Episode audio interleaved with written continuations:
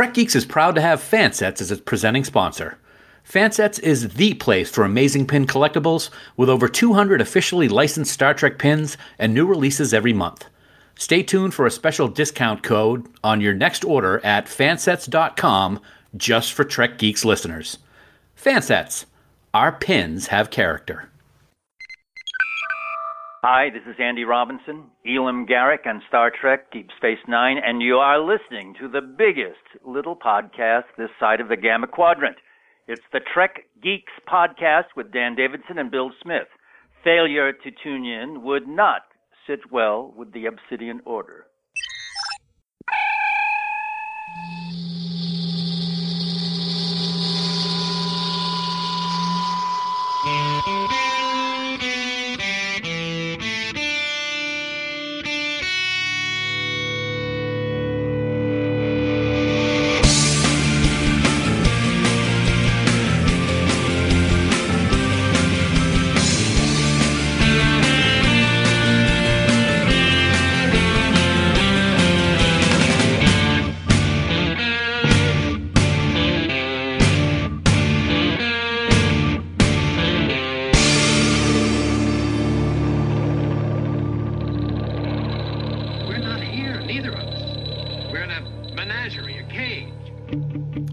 The temperature controlled Podfleet Command vault at the Podfleet Command Special Archives, where we have unearthed a show format that we've not used in 14 months.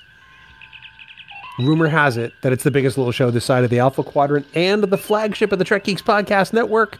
Greetings, one and all. Welcome to Trek Geeks. I'm your co host, Bill Smith. Welcome to episode number 206. Wow. It's just one of these days somebody's going to figure out we shouldn't be doing this, and, and we're just going to keep going until then. And by we, of course, I mean my co host and I. Unfortunately, when I unearthed the show format, I also unearthed him in all his horrible powers. He's. uh, I can only think that Imhotep would be worse, but he's not. He's somebody I would like to mummify. He's uh, he's Dan Davidson. Dan, hey buddy, welcome back. Imhotep. Imhotep. Yeah, that's a great movie. Thank you. It's a it's a it's a favorite. You know what else isn't is is great? You know what else is great? Your face? Well, well no, that, that goes without saying, but see it or skip it, baby.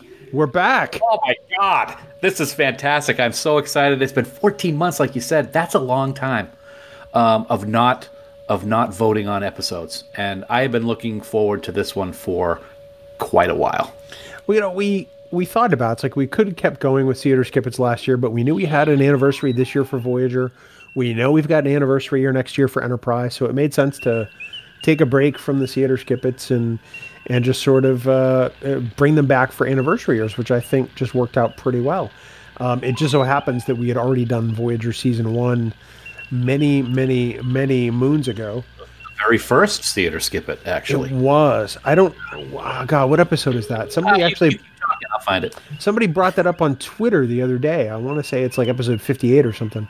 That's. Um, but here we are at 206 and, and we're still doing see it or skip it. So it's a format we love. We're lucky to be joined by a great friend of ours, Dan, um, our good friend Debbie Moltisanti, who actually organizes the see it or skip it polls in Camp Khitomer uh, for all the, the campers there to vote on, which is pretty cool. That is pretty cool. You are correct. You- you- Your your memory is is like a duotronic circuit because it's right on. Uh, episode number fifty eight, back on May fifth of twenty sixteen, according to my records.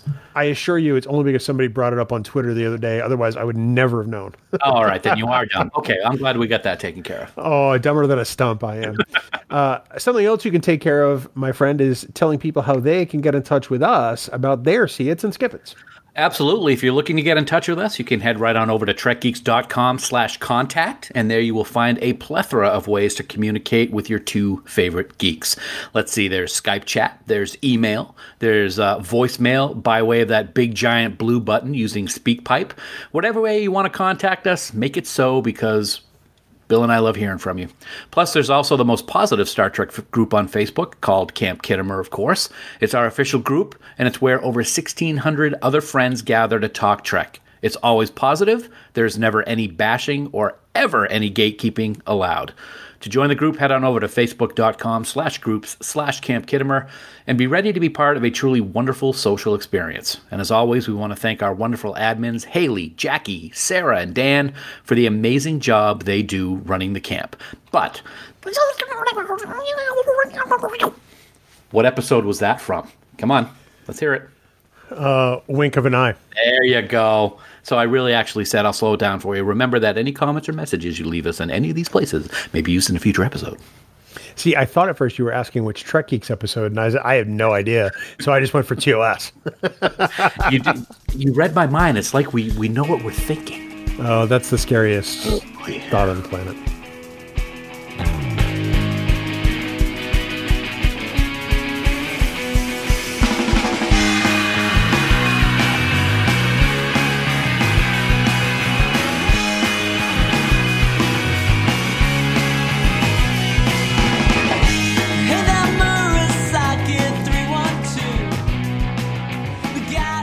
Well, Dan, as we do every week in every episode, it's time to talk about our dear, dear friends at Fansets and the, the just amazing line of pins and accessories they have available over at fansets.com. You know, Bill, it's another week, and here we are with another awesome announcement from our friends at Fansets. Recently, they announced that on February 15th, they would be taking pre orders for the Starfleet Delta and the Starfleet Visitor pin as seen on Star Trek Picard. Well, due to heavy demand for the pin, pre orders are happening right now at fansets.com as we record. So head right on over there. Um, they are certain to sell out very soon. So fansets.com and put in that pre-order. You will not be disappointed. They are absolutely gorgeous. Also, we are very excited to let everyone know that John, Lou, and the entire Fansets team is hard at work on the upcoming Voyager 25 collector set, which will be showcased at STLV this summer. Now, Bill and I have been very lucky to see the preliminary art, and believe me, this one is going to be absolutely incredible. We were blown away when we saw it, weren't we, man? That's not an exaggeration by any means. I, uh, I, I can't wait to get this set in my hands. It's going to go right with all my other fan sets sets. And uh, I'm, I'm excited to get these collectibles. So It's, it's going to be amazing. Uh, and of course, even better news, Dan, is that Trek Geeks listeners can receive an amazing 15% off their order at fansets.com. And it's just, it's incredibly easy to do. I mean, head on over to fansets.com, put a bunch of stuff into your cart, whether it's Star Trek pins or Harry Potter pins or Firefly pins, even though nobody watches that show, and accessories and, and, you know, uh, you name it, just put it into your cart. And then at checkout, look for that special discount code field and enter the word lizard babies. That's lizard babies, L I Z A R D B A B I E S, all together, no spaces, all capital letters. This 15% off bonus code, referencing the Voyager episode threshold, will be available until Wednesday, February 19th, 2020, at midnight Eastern Standard Time. That might be the best code we've ever had. it might be. Fansets. Our pins have character, and we thank our friends at Fansets for being the presenting sponsor of Trek Geeks. Well, Bill, here we are. It's been a year. It's been over a year. Over. Here, see it or skip it. This is awesome.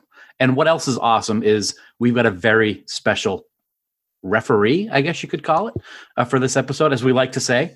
Um, she's an amazing friend. She's a more incredible member of Camp Khitomer. Actually, she is the one who came up with the whole awesome idea of having spe- of having people give their votes on See It or Skip It. Uh, in Camp Khitomer. Oh, God, it was so long ago. And we figured, you know what? It's about time that we had her on the show because um, you took too long to invite her. So here she is. Wow. Uh, she, Wow. she is she is the wonderful Debbie Moltisanti. Debbie, it is fi- it is so good to finally have you on the show. We're going to have a good time here tonight. Absolutely, Dan and Bill. Thank you so much. I'm really excited to be here. You know, the thing that Dan didn't tell you is that he's the vice president of guest relations for Coconut Media Works, and he's the one who invites all the guests. So, really, the failing here belongs to Dan, who looks like he's floating in space. He looks like uh, he's got a virtual background of the the one seven zero one behind him in in this meeting that we're in, and you're just you need to be wearing Kirk's Tholian websuit.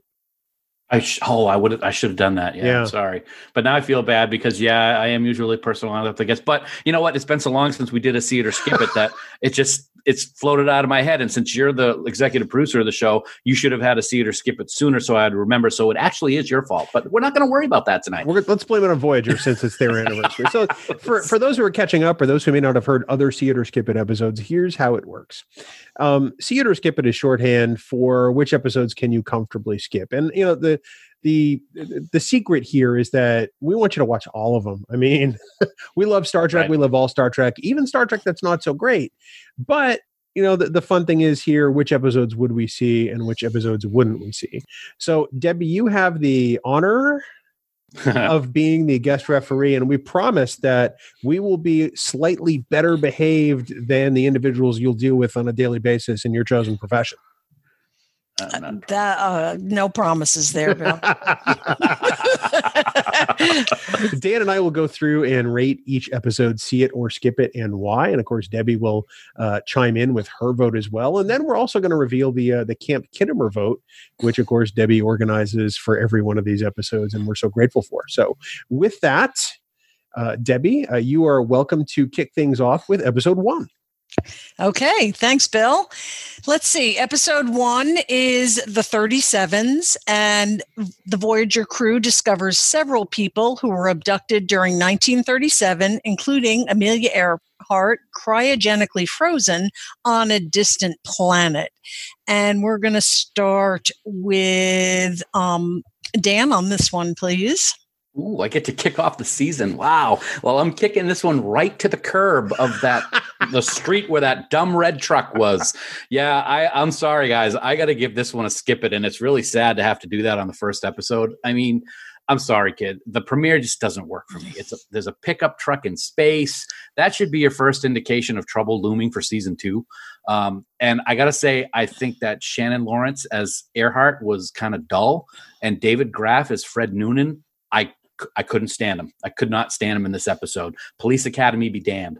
Um, I like the idea of the alien abduction and what happened to them back in the 30s, but the story's weak for me, and it really set set season two off on the wrong foot for me.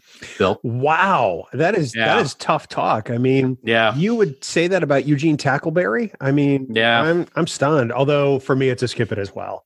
um, to paraphrase the Eagles, it's a nerd, my lord, in a flatbed Ford, uh, slowing down to take a look at me. This episode lost me from the beginning. We saw that pickup truck. Um, it should work because it has one of those original series type feels about it. I could totally see a version of this happening, you know, in like a, a season four of, of the original Star Trek. But I just don't think this is executed very well. Uh, Debbie, what say you?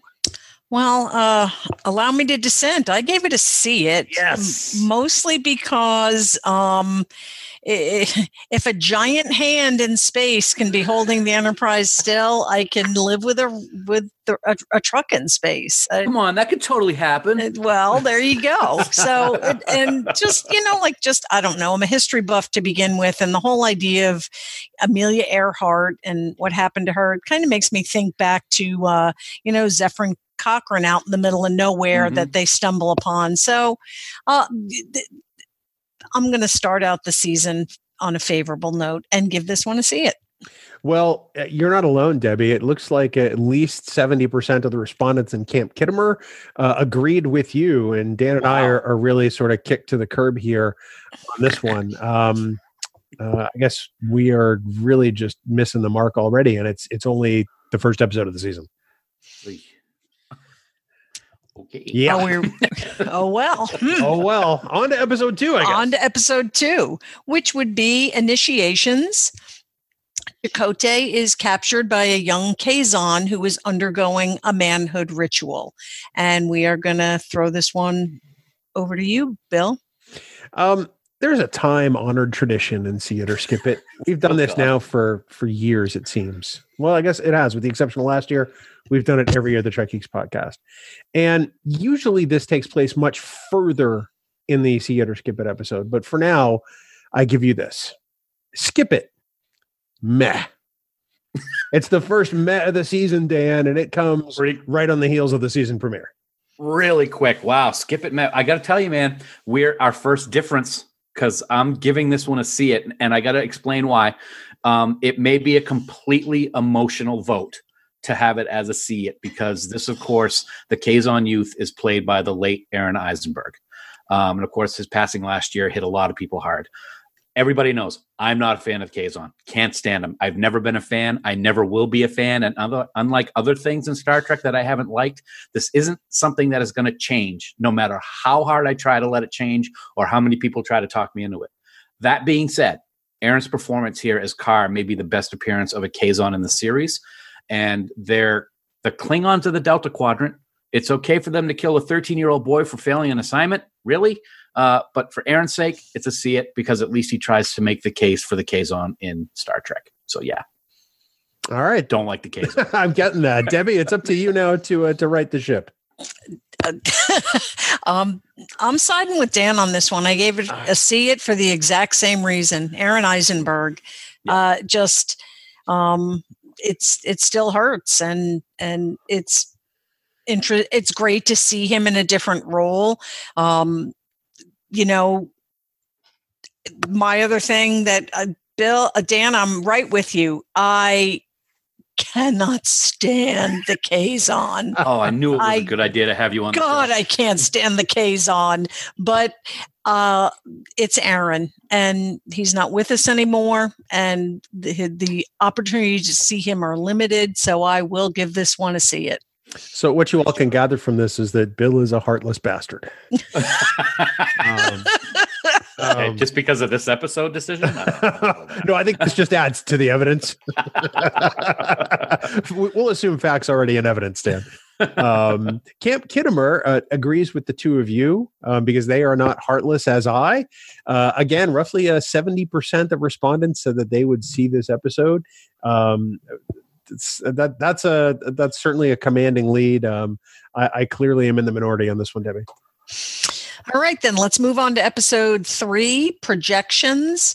The doctor tries to determine what is real and what is not when he is activated due to what appears to be a ship wide emergency. And this one goes to you, Mr. Davidson.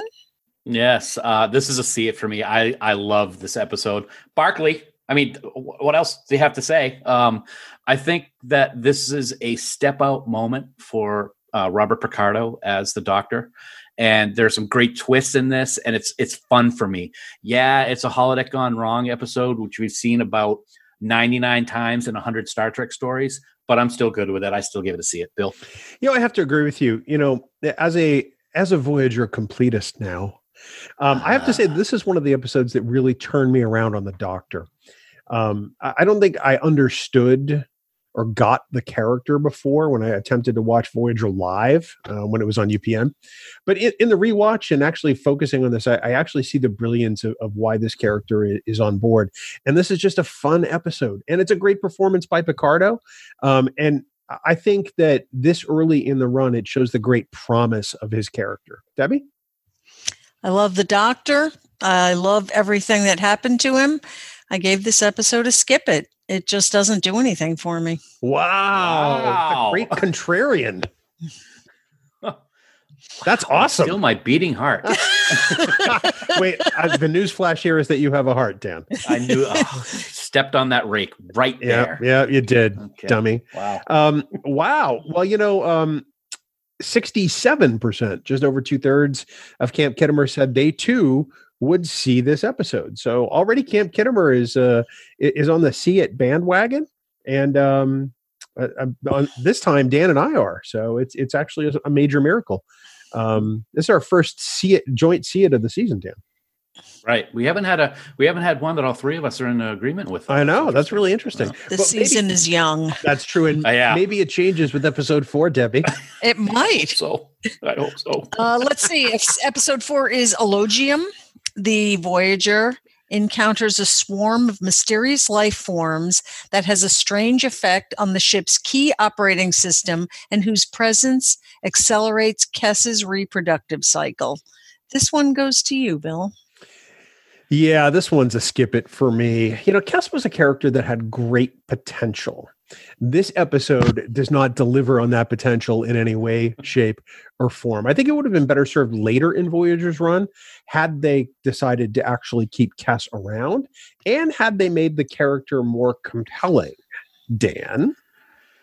Yeah, well, um, two out of three so far are going to be agreeing because I gave this one a skip it with all capital letters. Um, I am I'm not a Kes fan. I'm sorry. Um, I don't think the writers gave her enough to do, and when they did and tried to, it just didn't work. Like in this episode, and I don't mean any disrespect to Jennifer Lien, but I just never connected with the character, and this episode certainly didn't help.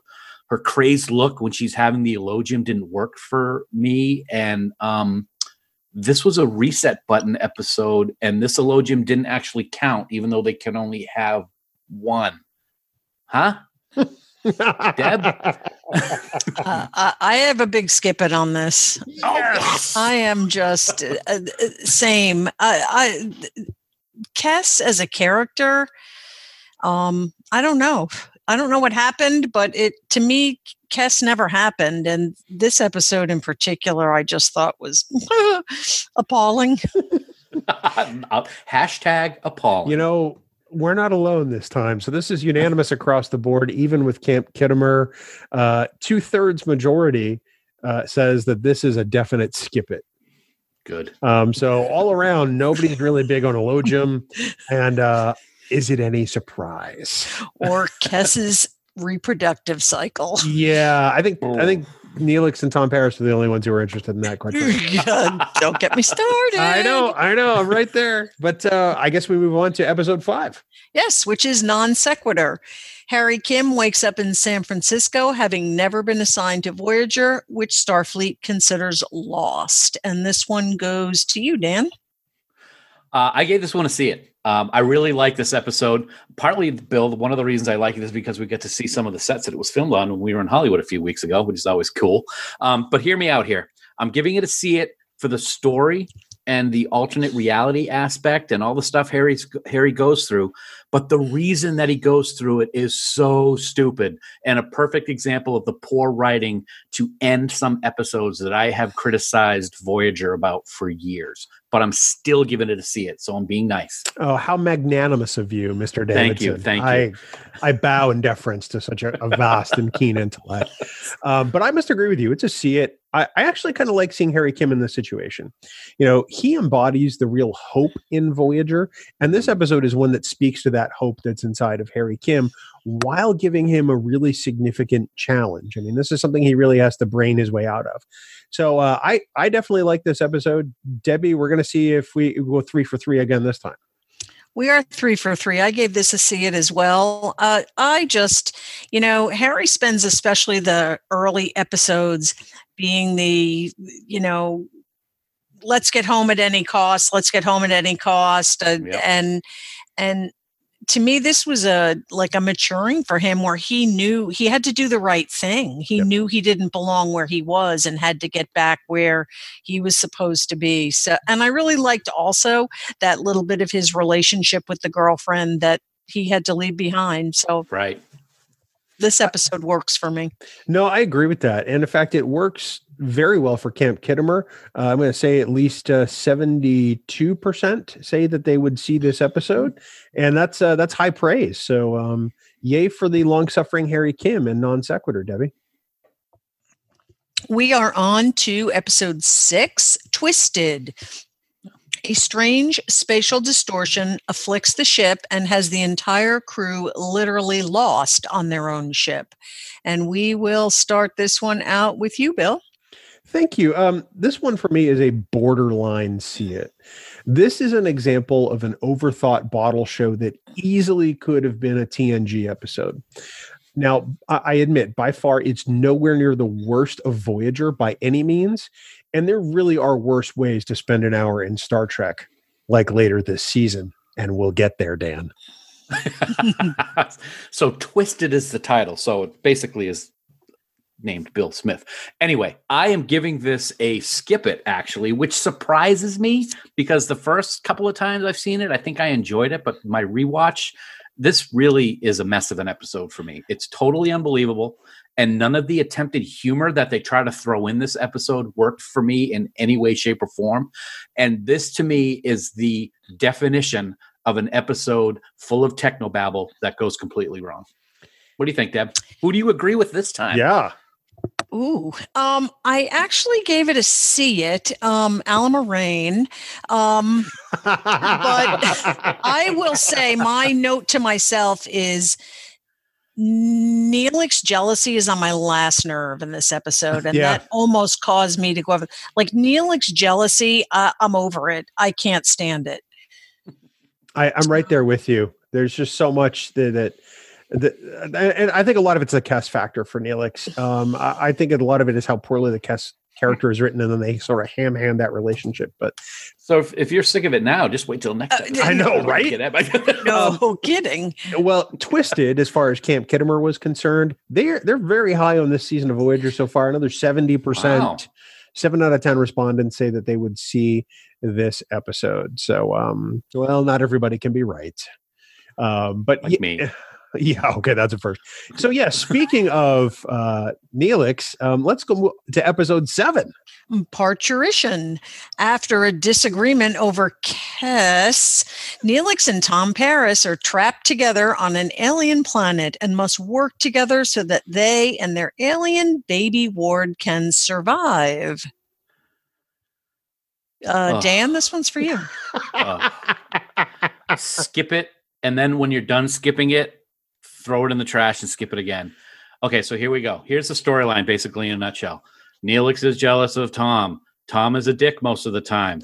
They're forced to go on a mission together. Oh, an emergency takes place. They have to work together. The end of the episode, they put their differences aside. Do me a favor, Bill. Wake me up when Persistence of Vision is on next week. Okay. I I think you're telegraphing your vote for the next episode, but uh, I have to agree with you on this one. Th- This one's tough because it, it's not a terrible episode per se, but it is Oh, yes. incredibly predictable. Uh, and the tension between Paris and Neelix just isn't remotely believable to me at all.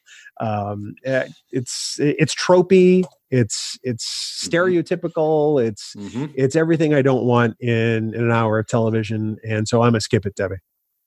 I am making that a home run. I am a skip it on this as well.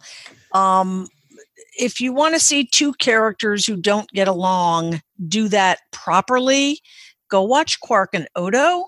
Yeah. This episode is just bad. For a minute there, I thought you were going to say if you want to see two characters who don't get along properly, just Go watch see Bill and Dan. Bill and Dan. Trek Geeks Live, Wait. April 26th. April 26th at the Bank of New Hampshire stage in downtown Concord, New Hampshire. Tickets available at trekgeekslive.com. Look at that. We worked in a plug. That's amazing. Beautifully done. I know. And uh, Cam Khitomer uh, for Parturition, I you guys might be surprised by this. I don't know. Um, but it's a uh, it's a 61% skip it.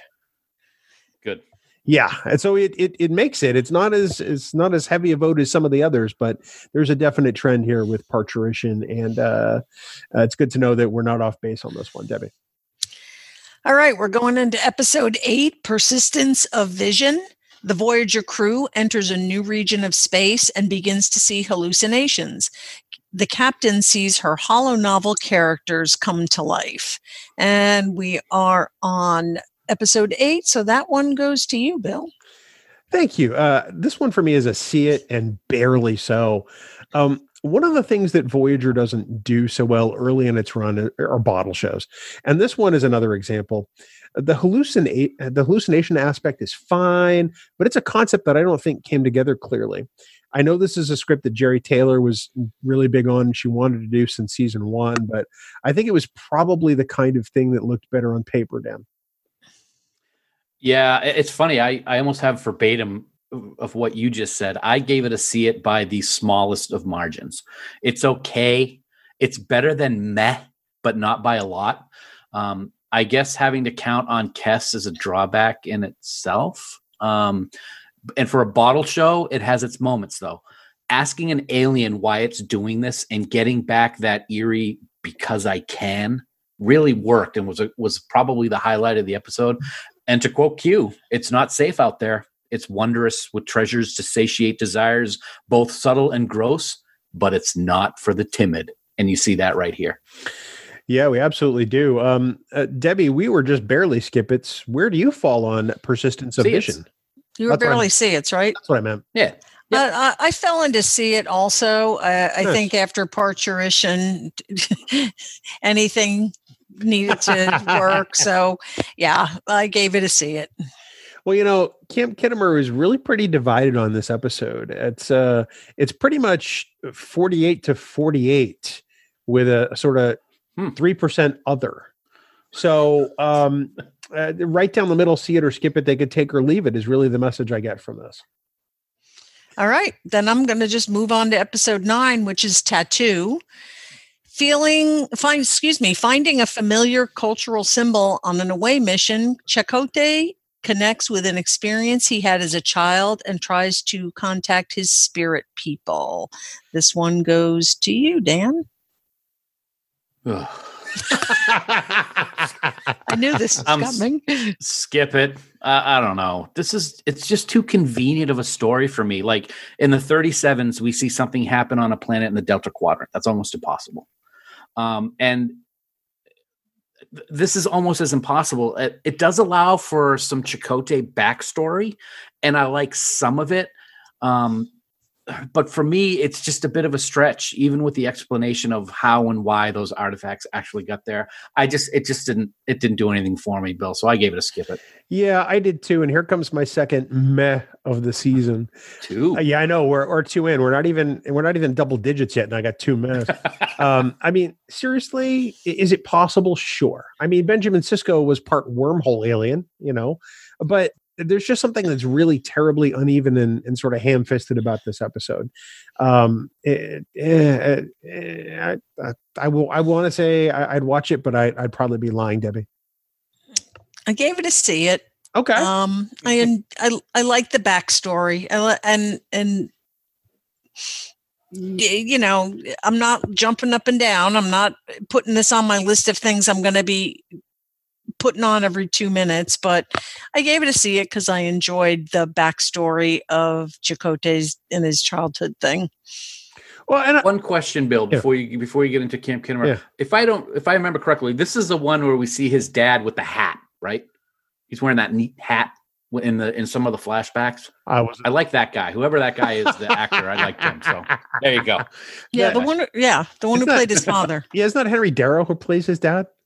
I Who we seen before in in Star Trek? I think. Yeah, Yeah. yeah, I think Yeah. so. Yeah, um, a longtime character actor. He's in. He's another one of those guys. He's in just about everything under the sun. So, um, Camp Khitomer um, really isn't all that big on tattoo either. Sixty-two percent said skip it outright, um, and I, I kind of can't say that I blame them, Debbie.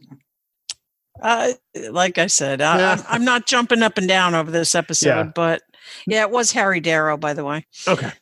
Ah, good. Thank you. Uh, where are we then? We are on episode 10, Cold Fire. The caretaker's remains resonate, which might well mean that its mate is nearby. The trail leads to a space colony of Ocampa with psychokinetic powers. And that goes to you, Bill. I think this one for me is a see it. Um, I like that they decided to take Kes in some direction. I mean, I'm glad they just picked one and went with it because until now, this character has kind of been flailing. And they chose a direction that was potentially dangerous. I'm all for that.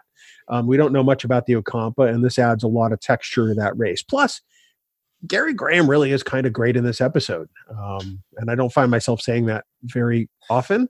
Um, so, Dan, what about what about you, buddy?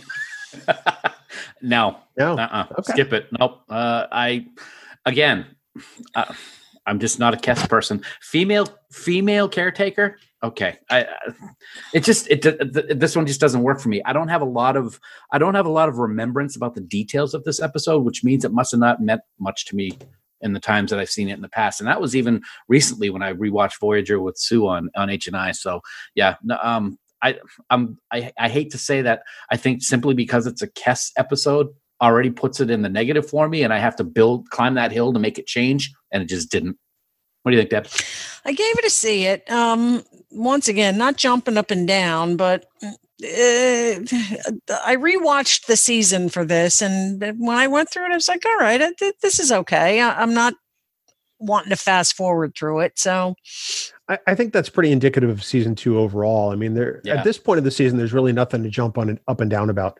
Um, some of them are solid episodes, others of of them are, are okay, but um, uh, it seems like it's a very even keeled start to the season, even if it's not fantastic. So, uh, Camp Khitomer um, tends to like this episode uh, a little bit.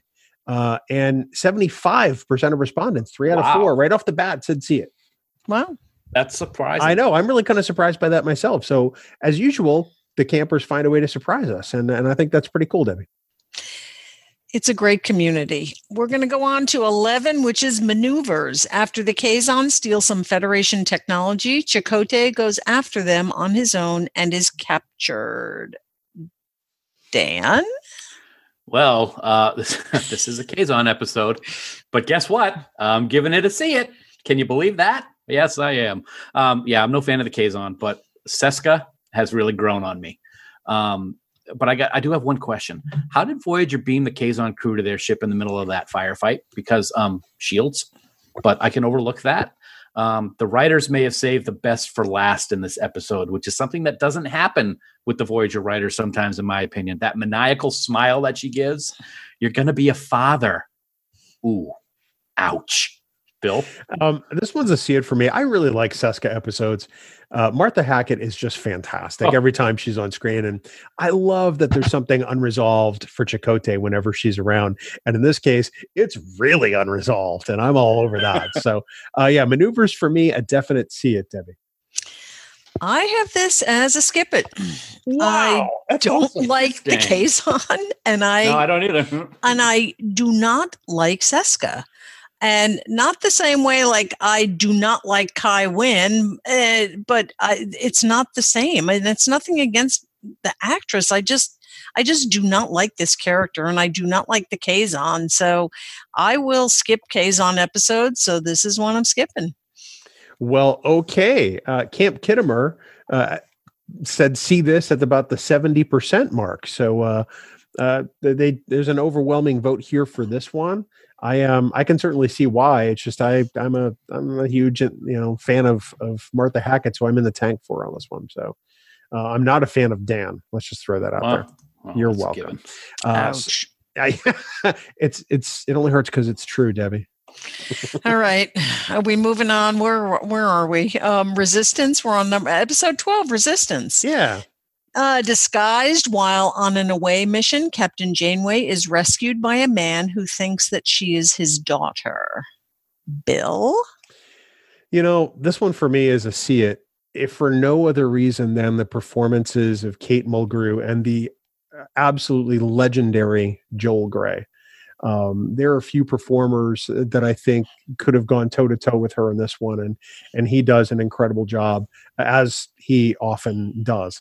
So, uh, Dan, Well, I'm going to give this one a skip it. And that may surprise people. Uh, like Bill, every season has at least one meh. Every season of every Star Trek series, there's one episode that I absolutely have no recollection what it's about, what the storyline is, any of the dialogue, nothing. And that's this episode this this season, folks. So no clue. So it must not be that awesome for me. wow, Sorry. Okay. um, I gave this a see it as well, Bill. Um, and echo your thoughts on Joel Grey. I love Joel Grey. So um, he's a fantastic actor, and I just loved him showing up in Voyager. So I'm giving this one a see it. you know, one of my fond memories of STLV is is hearing Kate Mulgrew talk about working with Joel Grey, and it just instantly it brought this episode back to my mind, and I started, you know, getting a little misty eyed and stuff, and because it it was a performance that meant a lot to her too, be just because of who Joel Grey is. So, um, Camp Khitomer uh, is also another seventy percent on this episode. They would see it. Um, Voyager season two very popular with Camp Khitomer, which is actually pretty awesome, Debbie. And that brings us to episode 13 Prototype. B'Elanna gives humanitarian aid to a dying robot found adrift in space. The decision to repair it comes back to bite her, so to speak. And this one goes to you, Dan. Yeah, I really like this episode. I'm giving this one a see it. I like the B movie style of Robot Man, um, and I really like the dialogue and conversation that he and B'Elanna have. Uh, and I actually like this more than I realized when I was going through and, and thinking about what I was going to grade it as. Plus, we get that famous or maybe infamous define prime directive line that is used over at Trek Rank. So Yeah. that's always a plus too, right? So, Definitely. Bill, what do you think? Yeah, that's the first thing I thought of when I watched this episode. It's like, oh, that's where that line comes from. Um, because at the time I, I hadn't seen it. So, uh, but I actually do say see it to this episode. Um, Dan, it's interesting how our comments kind of mirror each other in a way because I, I think even if the costume for the prototype looks a little hokey, Yeah. this is actually a really great episode of Star Trek, and I'm I'm all in for it, Debbie. Yeah, I'm all into. I gave this a see it. I really enjoyed it. And same. I, I thought I thought of our good friend Jim Morehouse. He um, um, he does quite the show over there. He's him. I love I love me some Trek ranks. Um, let's see. I'm gonna go on to 14 alliances. Janeway tries to make an alliance with a Kazon sect for their own protection so that so they can continue their journey through the Delta Quadrant. Bill. Well, before I, I read my my see it or skip it for alliances, I will say that uh 85 94% of respondents in Camp Khitomer said they would see prototype by the way. That's the highest of the season so far. Wow. Um so alliances, that's a definite see it for me. I I like this episode and the unholy alliance with the Kazon faction. Plus, I mean, the Trabe were an alien species with really great potential. I just wish we had seen them more, Dan. Dan, you're on mute. Yeah. No, I know. I, I was trying to decide how, how I was going to approach this. I actually, um, I'm giving this a see it. And again, people are like, Dan, you hate the Kazon. I, I don't, I don't like the Kazon at all. But Bill's right. The the Trabe are very interesting as a species. Um, I thought that Culluh was a sexist, racist jackhole, and it was kind of a trope. um, but I let it slide because, well, he's Kazon, so that's okay. And thinking back, the attack on the Kazon leaders by the the Trabe kind of reminded me a little bit about John Harrison opening firing on the leaders of Starfleet and Into Darkness, and I thought that was kind of cool. Yeah, I agree with that 100%. Uh, it's always interesting on See It or Skip It. Dan's vocabulary expands, especially with colorful metaphors, Debbie. well, I am going to um, stick with what I believe. I hate the Kazon. I gave this a skip it. That's fair. I um yeah, I'm not a huge Kazon fan, but they're just a couple of episodes that I really dig, and and this one is among them. I think it's mainly because of the Trabe, quite frankly. Um, Camp Khitomer, uh, they're not as as warm on this episode. It's a little more down the middle. It's it's closer to the 50% range and just over as far like 52 48 as far as this goes. So um it's uh it's definitely a div- a dividing episode, Devin. Okay. Uh, let's move on to episode 15 Threshold. Oh, Tom's attempt to cross the time warp threshold and make a name for himself results in rapid physical mutation. Uh, Dan? uh, what do you think? You're never going to believe this, Bill. You're never going to believe you it. didn't. I'm giving. I am giving this a see it. Oh, what? I I I am. Um, over the over the course of time, I've watched it several more times. We talk about how bad this episode is, and the more we talk about how bad it is, the more I enjoy it. I mean, where else can you see a deforming Tom Paris lose his tongue, turn into a giant lizard, and have babies with Janeway? That is an instant classic Star Trek episode, my friend. See it. Prove me wrong. I don't have to prove you wrong because it's, it's my opinion, but this is. I'm just going to start here. Skip it. I I just can't even because warp ten is unattainable. If Data and Geordi couldn't make that happen, Tom Paris isn't going to do it. I'm just throwing that out there. Um, plus, Janeway and Paris get to have hot lizard coitus. Oh, Yeah. Um, and make lizard babies. And I think Dan's head hit the, the desk there. So I this one for me is an absolute skip it. Uh, it, it it deserves the reputation it gets, in my opinion, Debbie. Uh, yeah, I have to agree with you, Bill. I, I gave this a skip it. And the part that sucks is that uh, unlike you, I really liked the beginning of this, like the trying to cross the warp 10 threshold and all that. Like it sets up as a good episode, and then that happens. and I will say one thing: they leave the babies. They violate the Prime Directive. Oh, they, they they they dropped a brand new species on a planet it, that- where it didn't belong, um, and they all were okay with it. But I mean, who was going to get custody of them on weekends? I mean, was Janeway going to get them on odd weekends, and and Tommy P going to get them on on even numbers? I don't know. Um, um, Threshold is, as you might expect, is a dividing episode. Into. I would think. um, there were a lot of people who chose see it. There were a lot of people who chose skip it, but there were a lot of people who chose something in the middle. so it's almost uh, not really divided into thirds, but see it edges it out by the slightest of margins. Interesting. Yeah, it's like uh, 40 to 36%.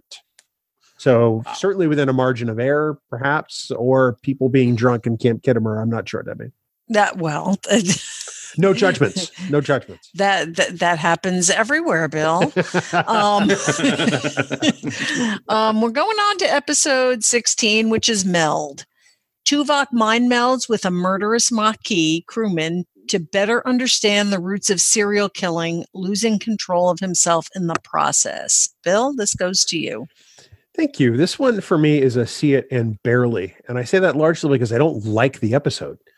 Um, I don't like the idea that a serial killer is wearing a Starfleet uniform. I feel like that would have been weeded out somehow in the process, um, especially like maybe during the psych test. Uh, but Brad Brad Dourif is is fantastic in this episode, even if I don't particularly like it, Dan. Okay. Um, I gave this one a see it. Um, you knew it was bound to happen. This is the first Tuvok shows emotion episode in Voyager, if I remember correctly. Um, and I kind of liked it. I did find the episode interesting from the quote, why does a killer kill concept and the psychoanalysis of a serial killer.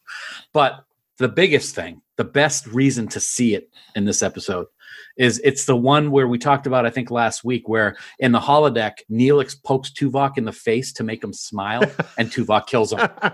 It's awesome.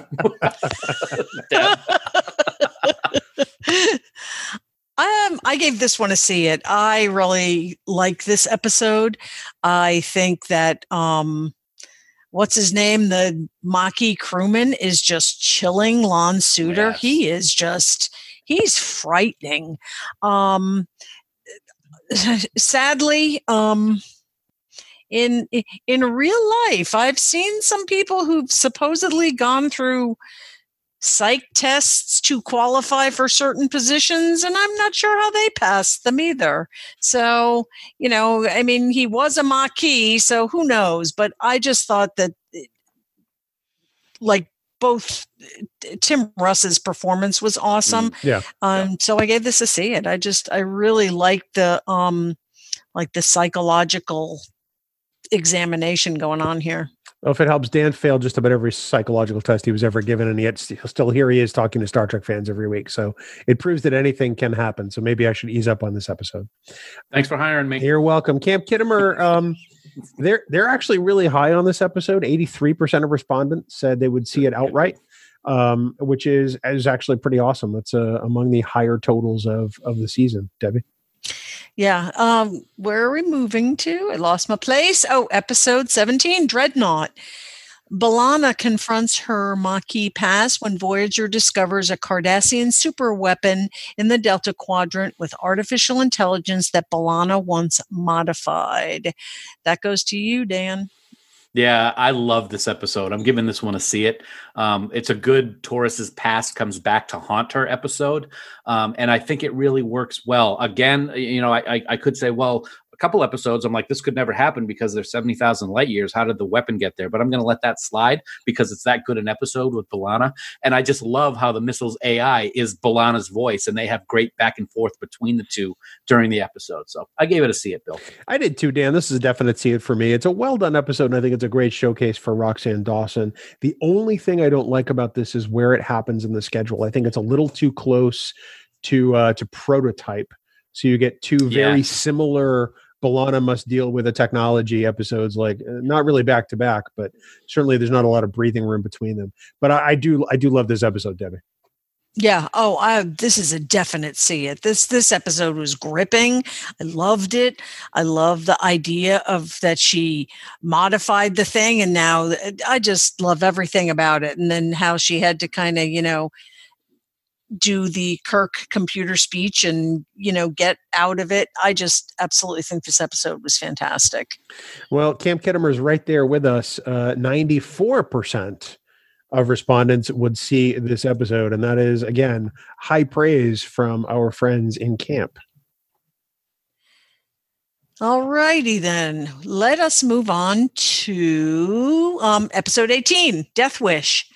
As Voyager's captain, Janeway conducts a hearing for asylum tied to a suicidal Q's right to die. Bill. You know, uh, this one, without question, as I see it. This is the definition of must see Voyager. I love the concept of this episode. It's good to go to, it's good to see de Lancie back as Q, but we also get the bonus of Frakes. I mean, that is fantastic. Plus, Gerrit Graham is fantastic in this, and it's good to see him back in Trek as well. Um, you know, he was in, um, uh, what's that episode, Dan? Captive something in Deep Space Nine. Yeah, something Um, like so that. So I've, yeah. I've heard about But a it definite see it for me. yes. Uh, truer words were never spoken, buddy. This is definitely a see it for me as well. It's another thought provoking episode of Star Trek taken from difficult topics of the day and the morality of suicide. Um, it's very interesting in the story also that we get to see that the continuum has some internal issues that they have to deal with. Um, but like you said, Gerrit Graham absolutely kills it in this role of Q. No pun intended. nice, buddy. Nice. Um, I'm gonna see it also on Death Wish. Uh, it's nice to see Q back, but having more depth. You know, at, at some point, like a little bit, Q started to become a little bit of a one note song. Yep. So it was nice to see him back in a in this episode. Well, I'll tell you that this is the first time this season that we have a vote from Camp Khitomer where there are no skippets. Yes. 100%. Hundred percent see Death Wish, um, no questions. It's uh, the only time we get a unanimous vote, by the way, in season two of Voyager. Debbie, That's awesome. It, well, is good. well deserved. We're going on to episode 19, which is Life Signs. The doctor saves Vidian dying from the phage by placing her consciousness in a holographic body and then thinks that he's falling in love with her. Dan? Oh yeah, that's right. This one's me. Sorry, I was waiting. I'm like, oh, good. Bill gets to talk. Um, I'm actually going to give this one a see it. Uh, Sheldon from The Big Bang Theory would probably love this episode because it's basically transferring a being's consciousness into an artificial life form, or in this case, uh, a hologram. I thought the chemistry between Picardo and guest star Susan Diol, I think that's how you pronounce her name, um, was very apparent. And it makes for a good romance story in Star Trek that actually works. And we never really ever see that in Star Trek. Um, even though it's between two holograms, it still worked for me. And I think the B story here was interesting uh, with the upcoming Seska stuff because we get to see Paris being a complete claptrap most of the time, and we don't know why yet. So very interesting stuff, Bill. um, yeah, I'm going to throw a wrench in this one. I'm going to say it's a skip it, but just barely. Ah, Um, Okay. While I like the fact they're trying to grow the doctor in this episode and have him experience things, I just don't like this episode, and I really can't put my finger on why. That's really kind of the surprising thing, and it's a shame too because the Vidians are my favorite Voyager aliens. I mean, I should be kind of hardwired to love this episode, but it just doesn't work for me, unfortunately, Debbie. Um, I wish you could have put your finger on why, because I gave it a skip it too, and I it, I don't know why. It just eh. Yeah, you guys want me to just like leave because you guys never vote with me. Well, I kind of want you to leave pretty much anyway, just on principle.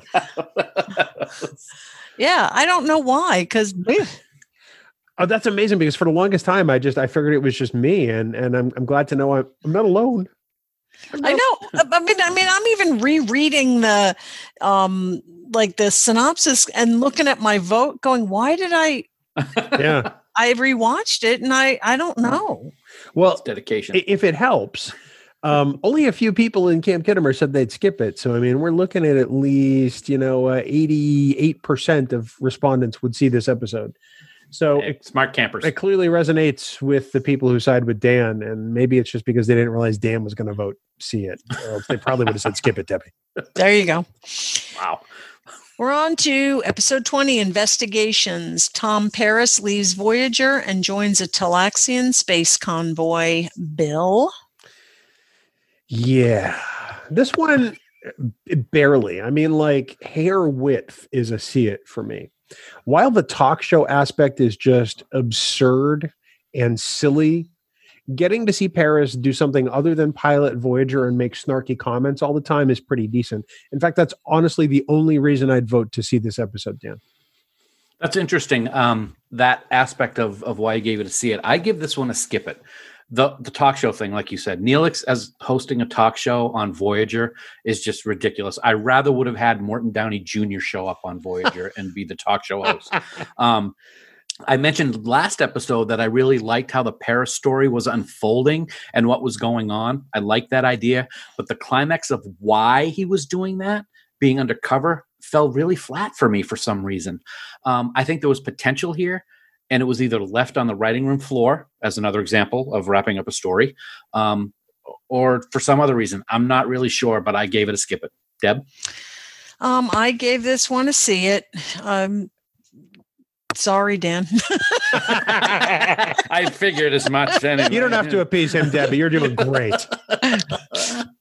he um uh, Dan's off and on in left field anyway. Um uh if it helps, uh Camp Khitomer not they like this episode, but they're not as warm on it as they are some others.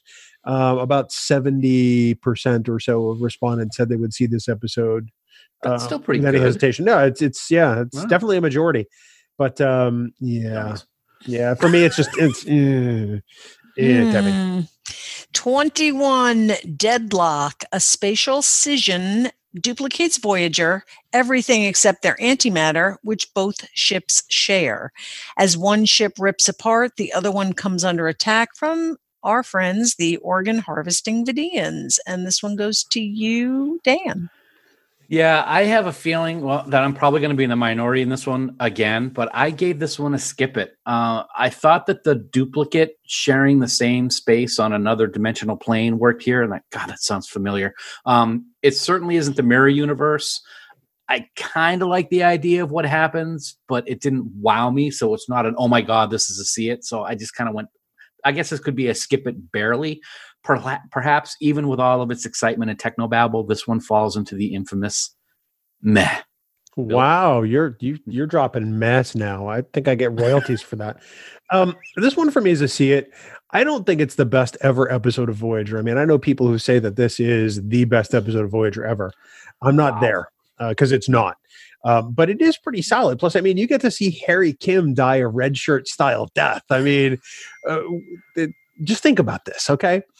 The Harry Kim we get from this point on is not the one who started the series and no one ever Yeah. mentions it again. I mean, like, hey, Harry, remember that time that our Harry died and, and we decided to take you on board because you had that baby Samantha Wildman in your arms?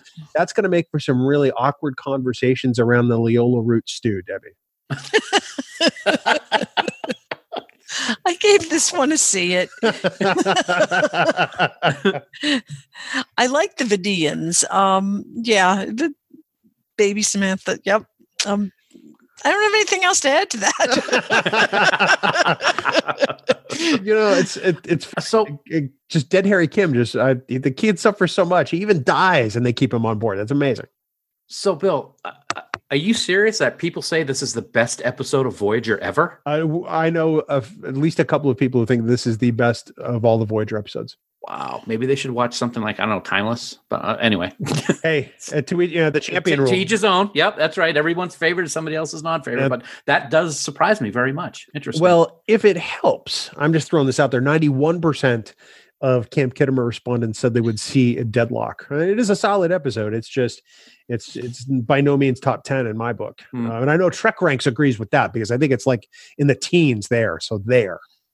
Dan, Ta-da. Debbie. God. Okay, Bill. Um, episode 22, Innocence.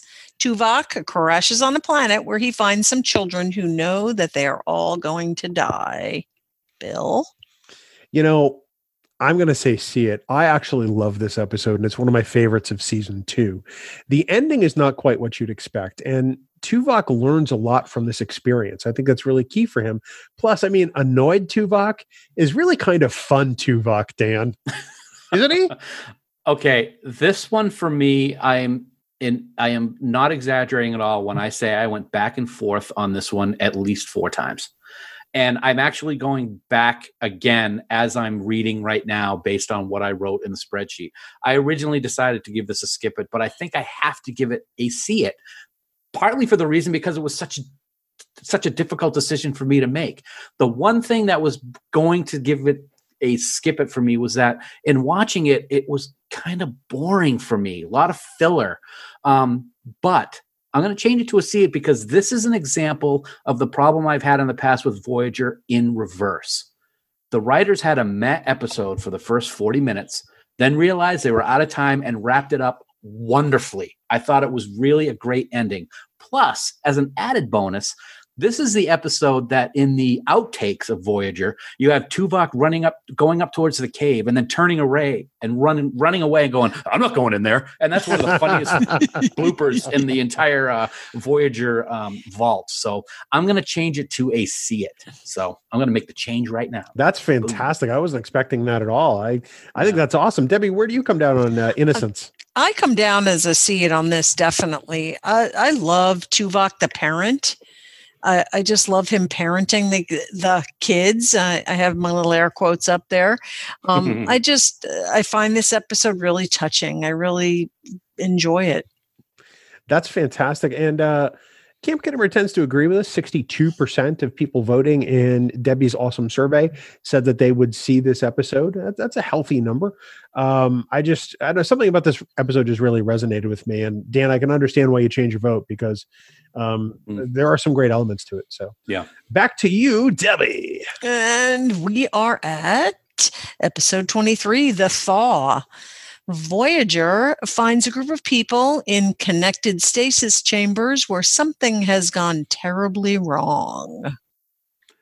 This episode is great. I love this episode. This is a definite see it for me.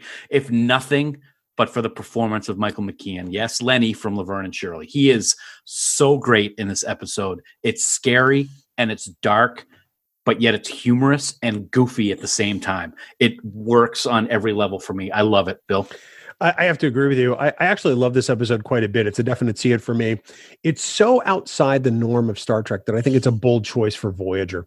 Uh, one of my favorite Joe Menosky episodes of all time. Plus, the ending where Janeway gets the best of the clown is just so damn good, Debbie. Um, skip it. so we had all this build up, and I- Debbie brings us right back down to earth with reality. I just ugh. it it it reminds me of uh what Alexander and Lwaxana and the mud bath Oh, and I just yeah. oh, there's I just I don't know there's something I, I don't know it it just I don't it just doesn't doesn't click with me so sorry No, that's fair. Um, because for the longest time, I didn't really enjoy this episode. This is one I had seen outside of my rewatch of Voyager, where I finally finished the series. And at first, I didn't like this episode at all. But in uh, upon further review, as they say in the NFL, I actually enjoyed it quite a bit. One of the things that I like about this episode is the weird camera fishbowl lens aspect that happens from time to time. I really think that gives it another layer of eeriness to it. Well, Camp Khitomer, uh, three quarters of the respondents said that they would see the thaw. Season two still remains very popular with Camp Khitomer. I'm, I'm very you know, very psyched about that. Um, it tells me that Voyager is pretty solid with the fandom out there, Debbie. Definitely. Um, episode 24 is um, Tuvix. Transporter trouble merges Tuvok and Neelix into one, creating Tuvix. Bill. Yeah. Um, Mm. this one, it is a see it for me. And I say that even though I've grown to hate this episode. Um, I don't think it's much of a dilemma in any way, and I don't think the ending was going to be anything else than what it was. There's no way Janeway was going to make any other choice, and that's largely because of the real world factors. The actors weren't leaving the show, and I think that's what takes me right out of it. Is it done well? Yes. Is it is it well acted? Absolutely. I just don't find it as great as everybody else does. And Dan, think of this as my yesterday's enterprise for Voyager. But that said, Ah, see it, and I want to stress that. Interesting. I like that. Uh, I like that. Uh, that the way that you put that, man. I gave this one a see it. I think it's one of the most controversial and thought-invoking episodes of Voyager, if not Star Trek history. Do you kill one being to save the other two? Uh, you can easily argue yes, and you can easily argue no, depending on who you are. I think that one of the reasons this episode works so well is just that very separation between the two. And I really would love to have seen a quote mirror universe kind of episode where we see the alternate ending just to see what would have happened. But uh, it, it makes you think on a lot of levels. So I gave it a see it. Debbie? Yeah, absolutely. I gave it a see it. Um, I get that. Well, neither of them were leaving the show, but still, it is. Um, I love the, I love the Kobayashi Maru of it. I love that they're. What is the right answer? And and there is no such thing as the right answer. But um, when people, fans, or whatever, can come together and listen to what to each other and talk i mean that that has implications for just society in general and stuff we're not doing very much these days so i just i think that the moral dilemma is one that will never be like solved but the conversation good conversation will continue to happen Hey, Bill, let me ask you this. Yeah. As I think, of, as, as Debbie was talking, I was thinking of this. Let's pretend that Voyager is being done today. And we have shows like Game of Thrones and Walking Dead and all of these other episodes where you can have discovery the biggest names. Discovery, yeah. Discovery, the biggest names, the biggest stars in the show that could get killed off at any moment and not be in the show anymore. If you take that aspect of the real world actors being on the show, does it change it for you a little bit? I don't know. Um, and that's largely because Voyager is still so episodic. Where Yeah. shows today don't tend to be that way. Um, they don't develop amnesia from one week to the next. Uh, they tend to tell a more cohesive plot over a season. Well, I suppose Okay. cohesive is is relative uh, depending on whether or not the writers actually do their job. But um, I, I maybe it's hard for me to say. Okay, just curious. Um, what camper say? well, that's really interesting because I expected this to be more of a unanimous vote on Tuvix because it does elicit such debate. And actually, only 84% of respondents said they would see this episode. Um, That actually kind of surprised me. It's still a very positive, very, uh, very, you know, um, favorable rating for Tuvix. I'm just surprised that there are as many skippets as there are, quite honestly, Debbie. Well, I'm moving on to episode 25 resolutions. Captain Janeway and Chakotay contract an, an incurable virus, and they can only survive if they stay behind together on a planet which negates the effects of the disease. This goes to you, Dan. Yeah, I'm gonna give this one a see it. I love this. Is this the one where the monkeys like watching them Yeah. from time to time? Yep. Okay, Yep. yeah, I really like this episode. It really shows the connection and the bond between Catherine and Chakotay, and I really like it. It's not forced uh, at all to me, and it just works on a lot of levels. And I got to tell you, if I ever have to move and want to downsize, I want to get one of those plug and play houses that they have because it's pretty cool. There's an entire like series of shows on like HGTV about tiny homes, Dan. I think you'd be all over it. Um, this is actually one of my all-time favorite Voyager episodes, so it's a definite see it for me because we get to see Janeway and Chakotay just exist. They get to be human, no uniforms, no Starfleet insignias. It's an episode that I think is really done well, and we get to see these two characters just relate to one another. Plus, he builds her a bathtub. I mean, come on, that's kind of awesome. I get where all the Janeway Chakotay shipping comes from now. I, I honestly do. Uh, Debbie, what about you and resolutions? I am 100% see it on this. I think it's wonderful. I think that uh, I love the relationship between Chakotay and Janeway, and uh, I love how it continues throughout the course of the show. And I feel a little bit sorry for Chakotay here because I think he was maybe hoping for something a little bit more, but it doesn't matter. That this this episode is just absolutely wonderful, where we just get to see them um, being people instead of being officers. Yeah, and that's really what drives it for me. Um, and that's also, I think, what may drive it for Camp Khitomer because 88% of respondents said that they would see resolutions. So it's a it's a very solid episode. Um, and I, I like the monkey too. What can I say? Like he's He's cute. cute. Nah, And we're going to round off the season with the uh, the part one of Oh, yeah. basics. Um, the Kazon take over Voyager and strand the crew on a desolate primitive planet. Only Tom Paris, Lon Suder, and the Doctor are left to retake the ship. Bill, You know, I'm going to say this one is a see it. It's an okay cliffhanger and one that certainly leaves things in a spot where you kind of ask yourself, well, what the hell are they going to do now? Um, plus, I mean, there's Seska. I mean, lots of Seska in this episode, and I'm all on board for that. Um, I tend to like the first halves of cliffhangers, Dan, and I know you're kind of in that boat. What do you think? Uh, I I gave it a see it. I'm gonna go. I'm gonna say that right off the bat. It's the end of the season, and that means cliffhanger for the most part. But I gotta say, this one's a dull cliffhanger for me, man. Wow. Um, it's kind of along the lines of Descent Part One for me, which wasn't the you know the biggest cliffhanger, or the uh, Mark Twain one, Times Arrow Part Yep. One was kind of eh too. Um, but the whole Keska Chakotay thing to me is is really enjoyable to watch because Martha Hackett is just so awesome.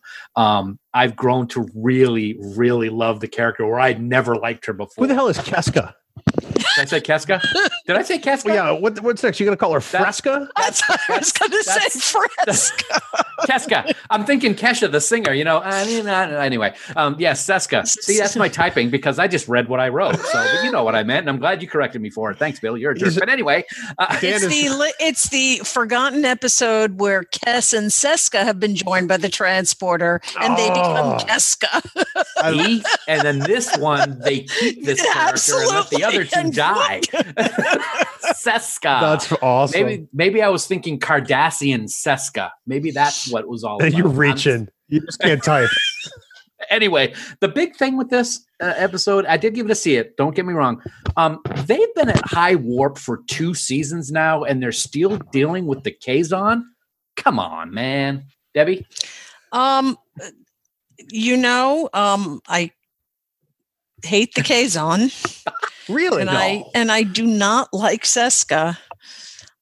I gave this episode a see it. I love it. nice. and the the other the part that I really love is that in episodic TV, Lon Suder got brought back, like from from Meld. I just Mhm. and Yeah. it just. Uh, I really enjoyed this episode. I just really think it was so cool that yep, you're you're landing the ship and you're going get off, get off now, and away they go. I really like that they didn't just, you know, confine him to quarters and forget he was there for seven years. Absolutely. Um, I Mhm. I was glad that they made that callback because I honestly I had forgotten he was there when I was rewatching Right. the series. So Those eyes. yes, he's creepy. Yeah. he, he's kind of like Dan creepy. I mean, I know what you mean. Uh, allegedly. So 84% of respondents said that they would see Basics Part 1. And that brings us to the end of season two of Voyager and the first see it or skip it in um, 14 Over months. Dan. Yeah, that's a long. That's a long drought. It's like you being funny. Wow. Yeah, that was really hilarious, Dan. Great job. Um, notice there's a lot of yucks there on that one. Um, well, I happen to have the totals for the season. So, Debbie, we'll start with you as our, our fabulous guest and our, our referee for the episode. You were 18 of 26 for 69.23% on See It. I think that's pretty respectable. Dan, you were just below that with 17 out of 26 for 65.38%. Boom, boom, I boom. came in. Yeah, thank you. The, the Price is Right horns of failure. That's awesome.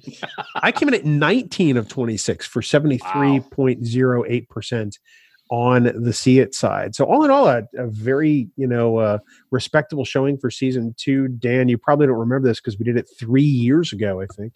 Um, for season one, you had 43%, Ouch. Ouch. and for season two, season one, I had 56 and a quarter percent. Huh. Keeping in mind, there's only uh, 16 episodes in season one.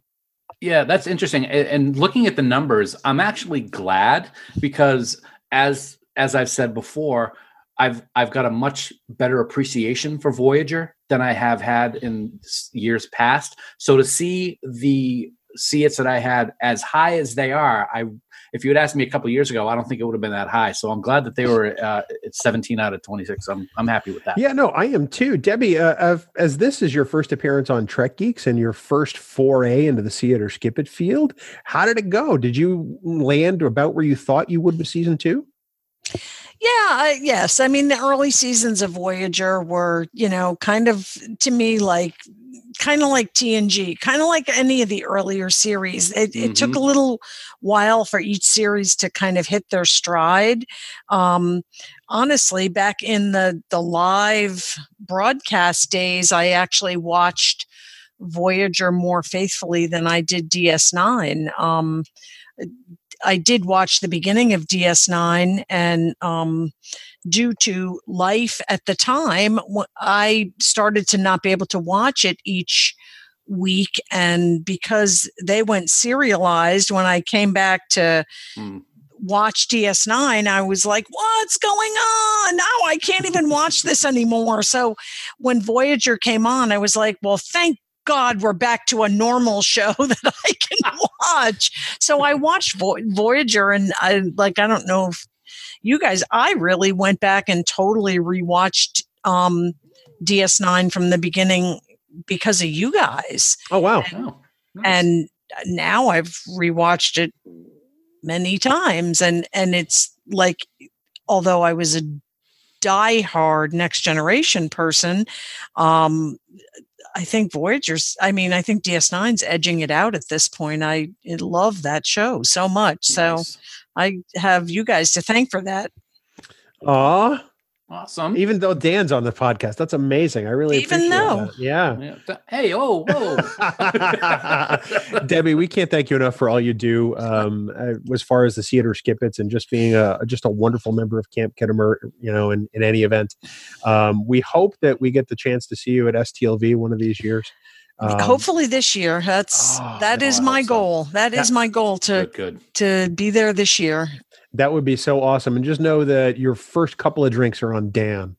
So um, That's that's good because now I can buy her drinks and not have to worry about buying you anything. So thanks, buddy. Well, Dan, of course, we thank Debbie, and we also have to thank our friends, the band Five Year Mission, without whom we would be just musicless. And that would make for a really dull and boring podcast because people would hear your voice and nothing more. Uh, Does that mean you wouldn't be talking ever again, as we hope? I know I'd fall asleep because you're you just drone on, and my fa- my head would hit the desk. But uh, you know, Five Year Mission is every bit of music you hear here on Trek Geeks and on Rewind, and of course on Five Year Mission, the podcast, which we were just talking about earlier, is is fantastic. We want everyone to download their podcast wherever podcasts are found, and head on over to fiveyearmission.net. Get all their albums, become a huge, huge fan because we guarantee you, you're going to love their original songs for Star Trek. Dan, They're all awesome. They I are. love listening to them. I love listening to their podcast. Uh, Five Year Mission is awesome, but I have to. I'm going to do a little impersonation for you here now, Bill. You ready? here we go. The first duty of every Starfleet officer is the truth, whether it's scientific truth, historical truth, or personal truth. It is the guiding principle of which Starfleet is based, and if you can't find it within yourself to stand up and tell the truth about what happened, you don't deserve to wear that uniform. How was that? Was that all right? you sounded a little constipated. Oh, okay. Well, I am, but that's all right. That's another story. that's the dressing down you get when you do something against the rules and someone gets killed and then you try to cover it up. Poor Noah. He had such a bright future ahead of him with the band. Perhaps they shouldn't have tried to perform that Culvard Farkburst. Uh, Not as good as last week's, is it? No, none of them have been as good as last week's, and this one is no exception. So, in this analogy, is Noah dead? I will let you make that decision.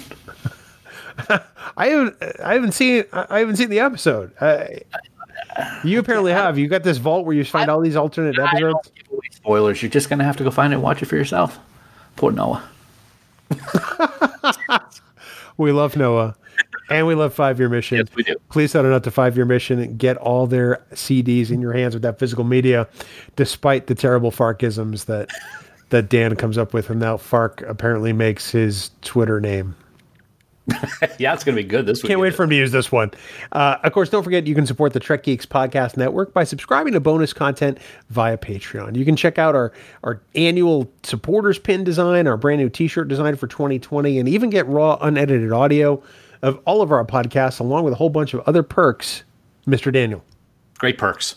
Uh, we want to take a moment right now, though, to thank our associate producers of Trek Geeks. We are so grateful for their support. Thank you, Adam Sanders, Brandon Everidge, Heather Sohn, John Krikorian, Rick Tatro, Trey Womack, Sean Lynn, Shane Murray, Tim Robertson, Tim Serdar, Vikram Bhatt, Greg Rozier, Andy Fark, Kimberly Francis, Ron Robel, Brooke Horton, Christina Werther, Jim McMahon, Luke Burnham, Eric Sakian, Lisa Tomlinson, and the gracious and wonderful Comrade Hutchins. I'm just never going to stop doing that. If I were Conrad, I don't know that I'd be psyched that you do it that way or a little freaked out. I'm not going to lie. Um, we also want to thank our Trek Geeks producers for their support. They are Ken Tripp, Casey Shafsky, Charlie Mulvey, Chris Trebuzio, Craig Ewing, Eric Extreme, Jackie and Chris Hackney, Leonel Marchand, Matt McGonigal, Mike Bovia, Harry Michelson, Patrick Escudero, Sean O'Halloran, Peter Craig, Ben Russett, Ken Bird, Jamie Rogers, David Hood, Rachel Delaney, and the lovely and talented Jess Vashon. You too can become a producer on the Trek Geeks Network. Head on over to patreon.com slash Trek Geeks today for all the details. You know, Dan, one of the perks of being the executive producer is you get to choose the episodes we discuss on Trek Geeks. And next week, we're going to head back to our favorite station to talk about an episode that I truly just love. You you very much love this, and you, when you told me this, I was like, huh? So um, I'm not so sure how I feel about this episode. I'm gonna have to watch it again, and maybe I will think outside the box. Bill, get it? See what I did there? You will, because next week we're gonna deep dive into Paradise, season two, DS9. Next week on Trek Geeks, the flagship podcast of the Trek Geeks Podcast Network. In related news, we're looking for a new co host for Trek Geeks. So people interested should send their emails to. Oh, sorry, Dan. You weren't supposed to hear that. Uh, of course, for more great Star Trek discussion, we want everyone to check out the other member podcasts of the Trek Geeks Podcast Network. You can find them all online at trekgeeks.com. And of course, for all the news on all the Star Treks, yo, please visit our great friends at treknews.net. For now, this has been episode number 206 of the Trek Geeks Podcast. We do hope you all live long and prosper. You are coconut, Bill, to the core. No, no, I'm not. I'm not coconut. I'm not pina coladas. I don't like getting caught in the rain. None of that crap. Music for Trek Geeks is provided by Five Year Mission. They are writing one song for each episode of the original series. Download their music at fiveyearmission.net. Trek Geeks, a Star Trek podcast, is a production of Coconut Media Works, executive producer Bill Smith. For even more Star Trek discussion, check out Discovering Trek, a Star Trek Discovery companion, available on Apple Podcasts, Spotify, and discoveringtrek.com.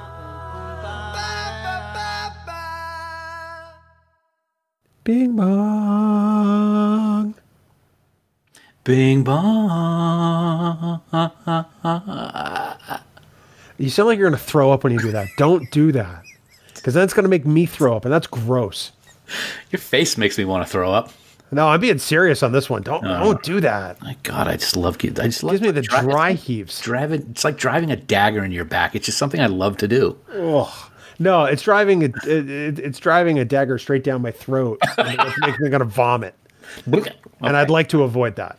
All right. So basically, you don't like my singing. No, I think you covered it. great, great. Hey, buddy. How are you? I'm well. I notice you're obviously people can't see you right now, but I notice you're growing the top half of your goatee back. Yeah, I'm growing my mustache back, and uh, it's not going over well with the missus. really? oh shoot! When I've my our entire relationship, I've had a goatee.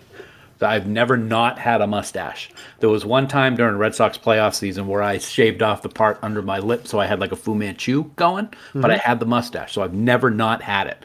And because of the Galt cosplay and everything, it was kind of funny looking and and and trimmed differently. So after STLV and and um, Trekonderoga, I said I, I shaved the whole thing off, and she liked that she liked kissing me with that. So I've kept it off the whole time, but now I'm like, I gotta grow it back because it just does, it, it's me. So yeah, No, it's not. it, I do like I have I like having a mustache. It's not about what you like anymore. It's about what the people want. The people want a bag over your head. Wow. well, then I guess it doesn't matter if I have the mustache or not, jerk, because I'm covered Preferably plastic. with a zip tie, right? Uh, hey, your words, not mine. So yeah, I am. I don't know how long uh, it's going to stay. I mean, she really only has to say two words, and I'll shave it off in like a second. But um, I'm keeping it right now and see how see how far I can get with it. I am still clean shaven. It, You are. It, it has thrown a lot of people off. It, it's thrown me off. I'd like to throw myself off a building sometimes when I see you clean shaven. I'm going to keep shaving then because I really want to see that happen. We work in a in a 14 story building, and uh, I would pay money to see you come flying right down past seven. That's all I'm saying. My goodness gracious. It's got really dark all of a It sudden. got very, very dark. So, speaking of this, let's just talk a little bit about STLV while we're sitting here talking before we record because Yeah.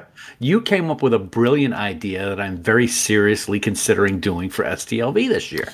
Now, it's one, I want to say off the bat, you don't often give me credit for coming up with great ideas, so I'm struggling to figure out which one it is. All right. Well, I'm going to do my Galt cosplay again because that's just a given. I I mean, that's something I'm going to want to do every year. But you had the fantastic idea the other day that you ran by me of I should do a Picard cosplay, and I Oh, yeah. walk around impersonating Patrick Stewart all day. And I think it's brilliant. So I'm going to try to find an Admiral Picard uniform from episode three. If I can find it and it looks good, I'm doing it, brother. But I'll have to do Galt on Friday and shave this all off for Saturday because Picard doesn't have it. Unless you do Gald on Saturday and, and JLP on Sunday. Uh, Sunday's kind of like a quieter day. It is, but all you're doing for Picard is putting on a uniform. Oh, that's true too. Yeah. I, I, Uh-huh. And I'm going to throw this out there. I think if you don't find the season, oh, I'm sorry, the the episode three Picard Admiral uniform, Yeah. you should go with either the Picard standard duty uniform from First Contact, mm-hmm. or the season five Captain's variant uniform with the jacket. I think I'd go with the first contact one. I like that one. I do like the jacket, but I've always liked the first contact one. It looks smart. It looks sharp. Yeah, it does, and, and I would look sharp in it. Now, would you do the variant with the vest or the full uniform? Probably the full uniform. Okay. What I'd love to do, but I would not do it because a it would be very expensive and b very easy to get dirty is the dress the dress uniform in Insurrection. I just love I love the white, um, but uh, I won't do that one. I'll tell you that right now. Not gonna do it. What I hear you saying is you're not committed to this. I'm committed to Picard. I'm just not committed to what uniform yet. So, So yeah. what I hear you saying is you're not committed. you're deaf. Is, Huh? is what I'm hearing. Huh? You are Starfleet to the core. I'm taking it up with you, John Champion. Oh, nice, very good. And you can be like, Commander, it's too soon for this. Commander, it's too soon for this. That is priceless. it is. It's, Your face is priceless. it is. Yes. Yeah. I mean, I, I couldn't put a price on it, really. No, I wouldn't want you to because you Ugly. don't have enough zeros in your bank account. You're a zero. Your face is a zero. See it or skip it, baby. See it or skip it. Yeah, It's been a long time. it's been a long time coming. It's been a long. Road. Shut up. Shut up. not, not today. But we did get from there to here. You know, Shut the hell up. It's been a long time. Let's see. Stop it. What time's here? No more. I'm done. Are you? Get it out of your system. Nope. I'm done. I'm gonna stop. Enterprise is not dangerous. There he is. He did one of his own. Yeah. I hate you so much right now. Beautiful. You've driven me to this. That and I just, oh God, I, I'm gonna take that. I'm gonna make that my ringtone. I'm gonna throw you. I'm gonna cut that out I'm going to throw you off the top of the building oh, myself. Bill did a Cyrano Jones. And now watch, I'm going to be the prime suspect on Dateline, and they'll actually think that I threw you off the top of the building. So if somebody's going to commit the perfect crime, send me up the river. It's all I'm saying. How'd you do it? He did Cyrano Jones. One too many Cyrano Jones. the top of the building is not dangerous. No, it's the Actually- bottom of the building actually that's dangerous. It's that deceleration trauma that gets you every time. Deceleration trauma. You go from traveling at a high rate of speed to stuff at the bottom. Speaking of deceleration speed, very off topic, but I just thought of it. So the last few nights, Thor Ragnarok has been on television, and I can't wait to hear how you arrive at this. and and Sue and I, it, it, the the movie every time I watch it, it's funnier and funnier. They there's a there's a lot of comedy in this movie. It's really great. And at the end, when they're on Asgard, uh, Bruce Banner is in the spaceship up above the um, uh, the Bifrost Bridge, and he's he's talking to Golan. He goes, "I'm going to take care of this." Now you'll know what I mean when he said that I'm I'm good for the team. And he jumps out of the spaceship, and I don't know how high it is, but then they show him land on the Bifrost. He didn't turn into the Hulk yet. And he just like kind of plats down on the Bifrost, like deceleration, like you were just talking about. That's where it came from. But it was funny. He didn't die. And then he turned into the Hulk and he fought the big dog. So there you go. This is what people tune into the Trek Geeks podcast. Oh, outtake. Just think next January, you're going to be rewinding this section, people. Trust me. No, they're gonna be fast forwarding through it, just like I'm gonna do. But I might do that this week. Are you uh you ready there, Joe? Oh, I think so. All right. Make it so.